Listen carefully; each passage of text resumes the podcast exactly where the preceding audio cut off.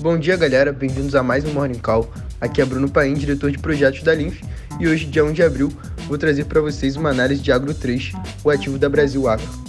Observando o gráfico, podemos ver que o ativo vinha em uma tendência de alta que pode ser observada pela formação de topos e fundos ascendentes no gráfico. No entanto, recentemente, o ativo vem formando um pivô de baixa, sinal de uma possível reversão de tendência.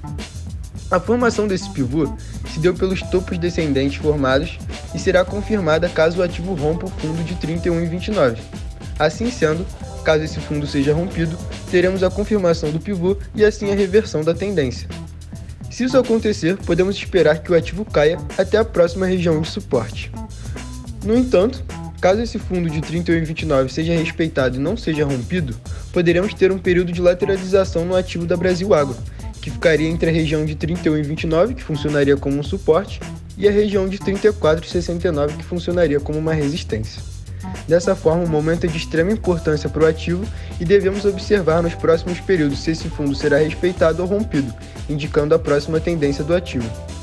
Bom, galera, esse foi o Morning Call de hoje. Espero que vocês tenham gostado e até a próxima.